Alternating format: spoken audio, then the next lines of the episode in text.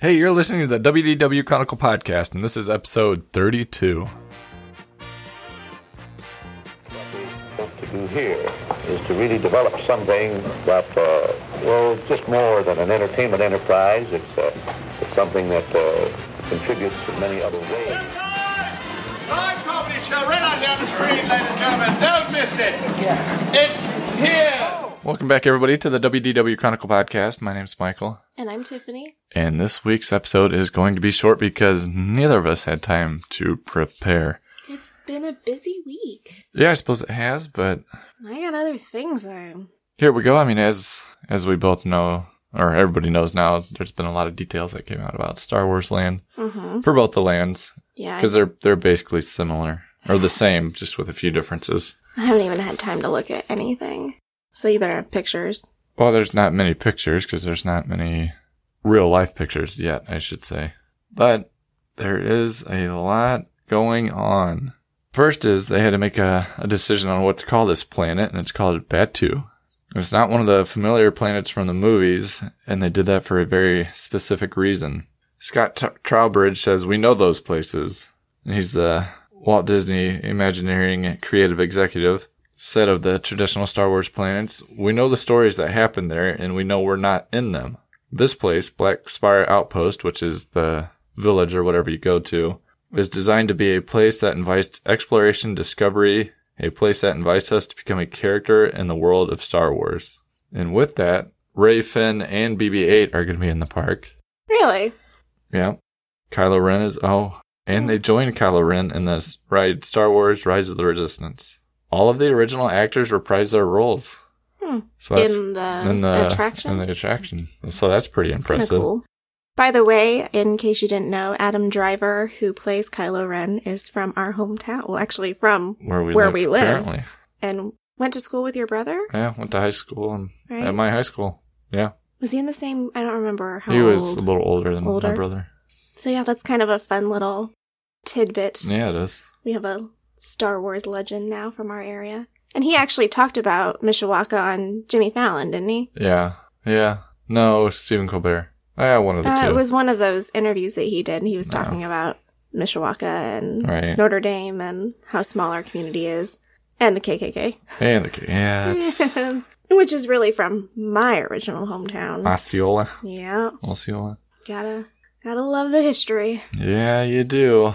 Anyway, Yeah, nice tangent. Well, I think it's kind of cool. You can brag about it. And everything happening takes place in this current trilogy, so nothing from the older movies. Since characters like Rey and Kylo appear in Galaxy's Edge, the events happening here take place at some point during the sequel trilogy. However, Pablo Hidalgo, senior creative executive at Lucasfilm, explained that the pan- planet's history has been mapped well beyond that. Should Star Wars jump around in time, as it is oft and want to do, we know how Batuu is represented in that time frame. So they've really, I mean, They're just completely it's completely a part of the Star Wars story. It's not like uh it's a snapshot in time. the planet. You mean? Yeah, this new Galaxy's Edge, the Star Wars land. Right. So Batuu's not an actual planet, Oh, really? right? Oh. And as Star Wars changes, so will Galaxy's Edge. Hmm. With the new movie shows, and so much more coming from Star Wars, story adaptation is built into the land. There are things that exist within the land that suggest there are stories still waiting to be told. And those things can be integrated with some of the stories that may go into the future. And these rides tell canon stories, which means it's part of the Star Wars lore. So they tell stories that haven't even been told on the screen. Right. Is that what they're saying? Right. The events of the attractions are both canon, especially Rise of the Resistance, which has actual actors in it. It's called Black Spire Outpost for a reason. Batuu Planet is made up of spires, but one in particular stands out. Sitting in the middle of the outpost is one spire that's much blacker than the rest, and that's how Black Spire Outpost gets its name. And the mystery of Black Spire will remain a mystery. Having that mysterious namesake in the center of town suits everyone just fine. There's a mystery to it, and we kind of like the idea that there's no answer to it. Margaret Kerrison, the imagining, managing story editor at Walt Disney Imagineering, said, In her mind, it's used as a talking point for locals, a legend parents tell their kids. Everyone has different theories on why that is so there it isn't one answer, because it happened so long ago. The planet Batuu is possible because Star Wars is the star. The unique properties of Star Wars made this whole project possible because it's a franchise that's not dependent on any one thing or person.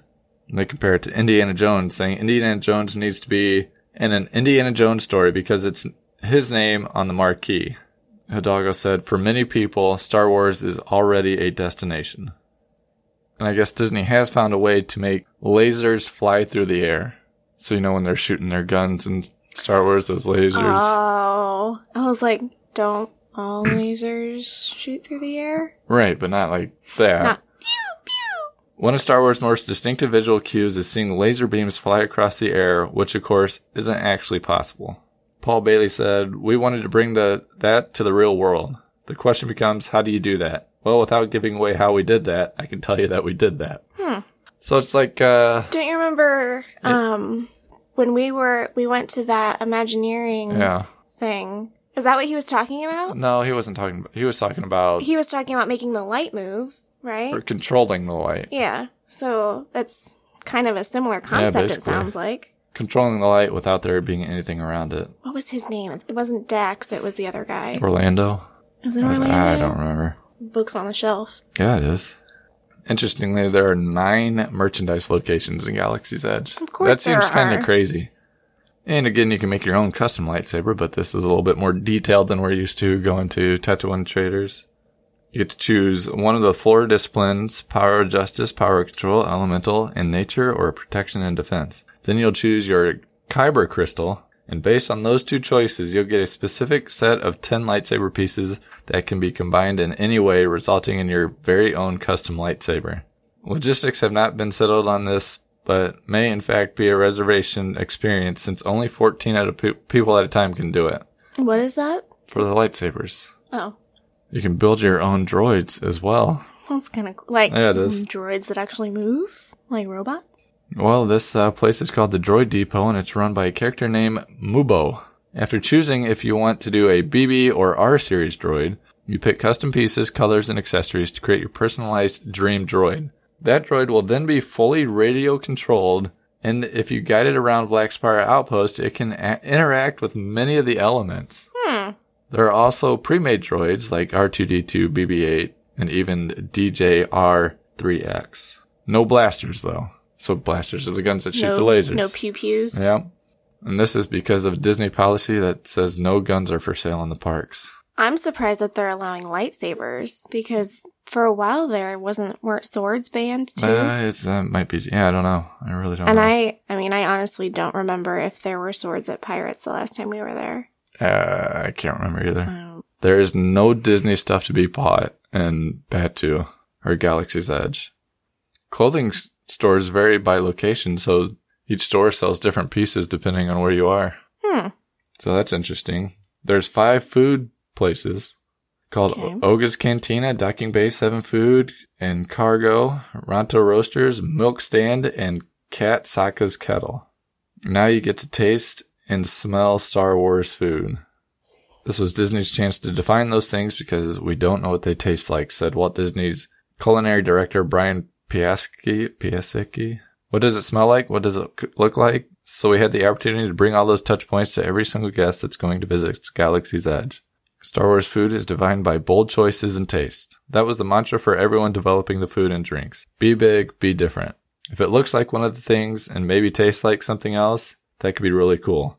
The flavors in Galaxy's Edge and Docking Bay 7 are going to be very bold.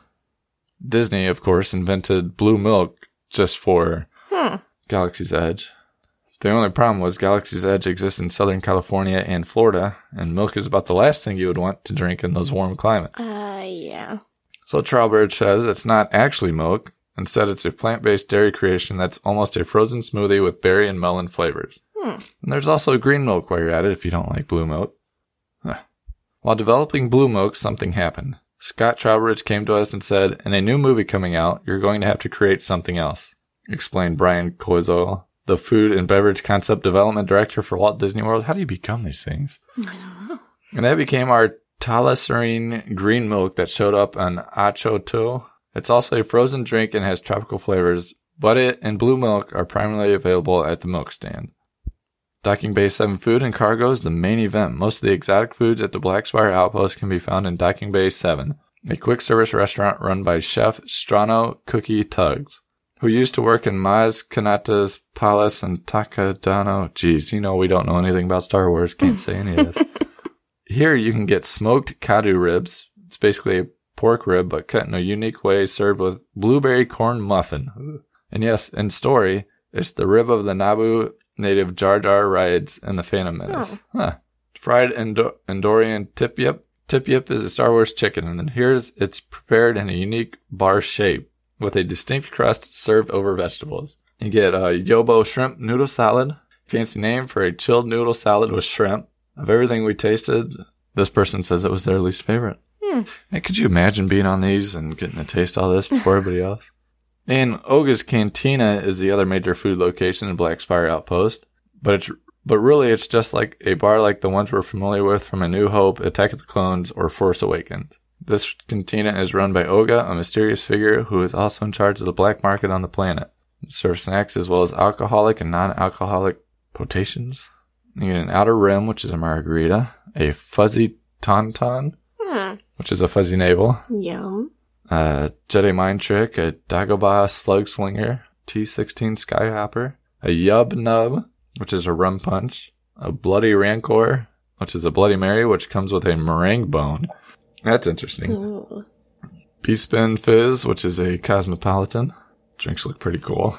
Huh. Gonna have to add that to our lounge list. Yeah. Gonna have to find a babysitter too. Now you can get non-alcoholic beverages, which is a Black Spire brew, spicy coffee. So I wonder if that's like, uh, was it Mediterranean coffee that's spicy? Blue Bantha, the chilled, more milk-like version of blue milk, which comes with a cookie that looks like a bantha, whatever a bantha is. Aren't those the big white things? Yeah, yeah, I really don't know. I really don't know. What's neat about this is they had beer and wine made exclusively for Galaxy's Edge. Hmm. Disney worked with several breweries and winemakers to create beers and wines guests will only be able to drink ever in Oga's Cantina and Star Wars Galaxy's Edge. Some examples are as follows. Bad Motivator IPA, White Wampa Ale, Spiced Rudder Cider, Imperial, Imperial Red Cab Sav, and Toniray White from Alderaan. You can get something called Oga's Obsession. Oh, these drinks look cool. Look at these. Ooh, what's the one that glows? I don't know. We'll find out here. Hmm. Oh, that's the Oga's Obsession. It's a hard gelatin with little bubbles in it, served in a petri dish, topped with dried fruit and pop rocks. Huh. I don't know how I feel about a petri dish being involved in my. They say it's beverage. surprisingly weird and delicious. I wonder if it has like those jo, just say joba balls. Is that what they are? Oh, that could be. Yeah, those are cool. I like Ooh, those. they're like pimples. They're pop. cool. Look at this popcorn. You get colorful popcorn at Star Wars Land. Ooh. Interestingly, John's John Williams' music won't be used how you think in Star Wars Land because you're not in a theme park. You're in The world. Star Wars. Yeah. so you don't you don't hear it while you're walking through. What's neat here is cast members get to create their own identity within certain parameters. Wasn't that kind of like Pandora yeah, too? but this but they don't get so here their cast members are encouraged to develop develop their own unique Star Wars characters with their own personalities and allegiances, but they're given, you know, of course, certain restrictions. Mm-hmm. So cast members are incredibly excited that they're making things where we're like, wait, wait, wait, hold on. You can't be Han's second cousin. so yeah, you can't. I'm, I gotta imagine, yeah, be related to any of the characters in any way. I wouldn't think. Yeah. The costumes will be a Disney first. Hmm. You get to choose your own costume. Really? So is everyone dressed like Jedi's and well, not Jedi's, but like You get it's based off of a wardrobe, yeah. so you're given certain parameters. They'll be able to express them by picking their own outfits from a curated wardrobe of all kinds of different fabrics, layers, and accessories. There's uh, some of it, Oh, that's neat. but then there they have other mannequins. There's just a ton of stuff. What's neat here is when the app like really plays a big role here. The Disney app. Yeah, it's a Play Disney Parks app, and you can have a unique time in the park from the lines to the stores, walkways, and more. The app unlocks new experiences at every turn. The whole thing was built and wired to be interactive from day one. Hmm. And you don't even need uh, Wi-Fi to use it because it's all location based and Bluetooth based. Hmm. You can accept all kinds of jobs. One of the four menus in the app is a job board. There are a huge variety of different jobs are available, from ones that take seconds to some that can take much longer. Each will require you to walk around with the app, use your tools, and complete the tasks. Disney doesn't want a bunch of people just walking around with their heads in their phones, so all of the jobs in the app require you to look around. You'll be exploring, searching, and then finally using the phone to complete such things such as translating text, scanning crates, and more.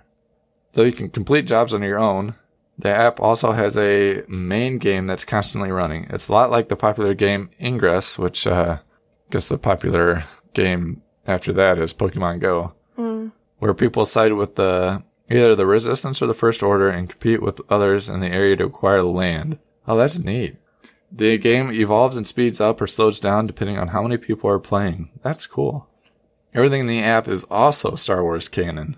So any events that happen in your app are actually happening in Star Wars and could hypothetically be referenced in other works.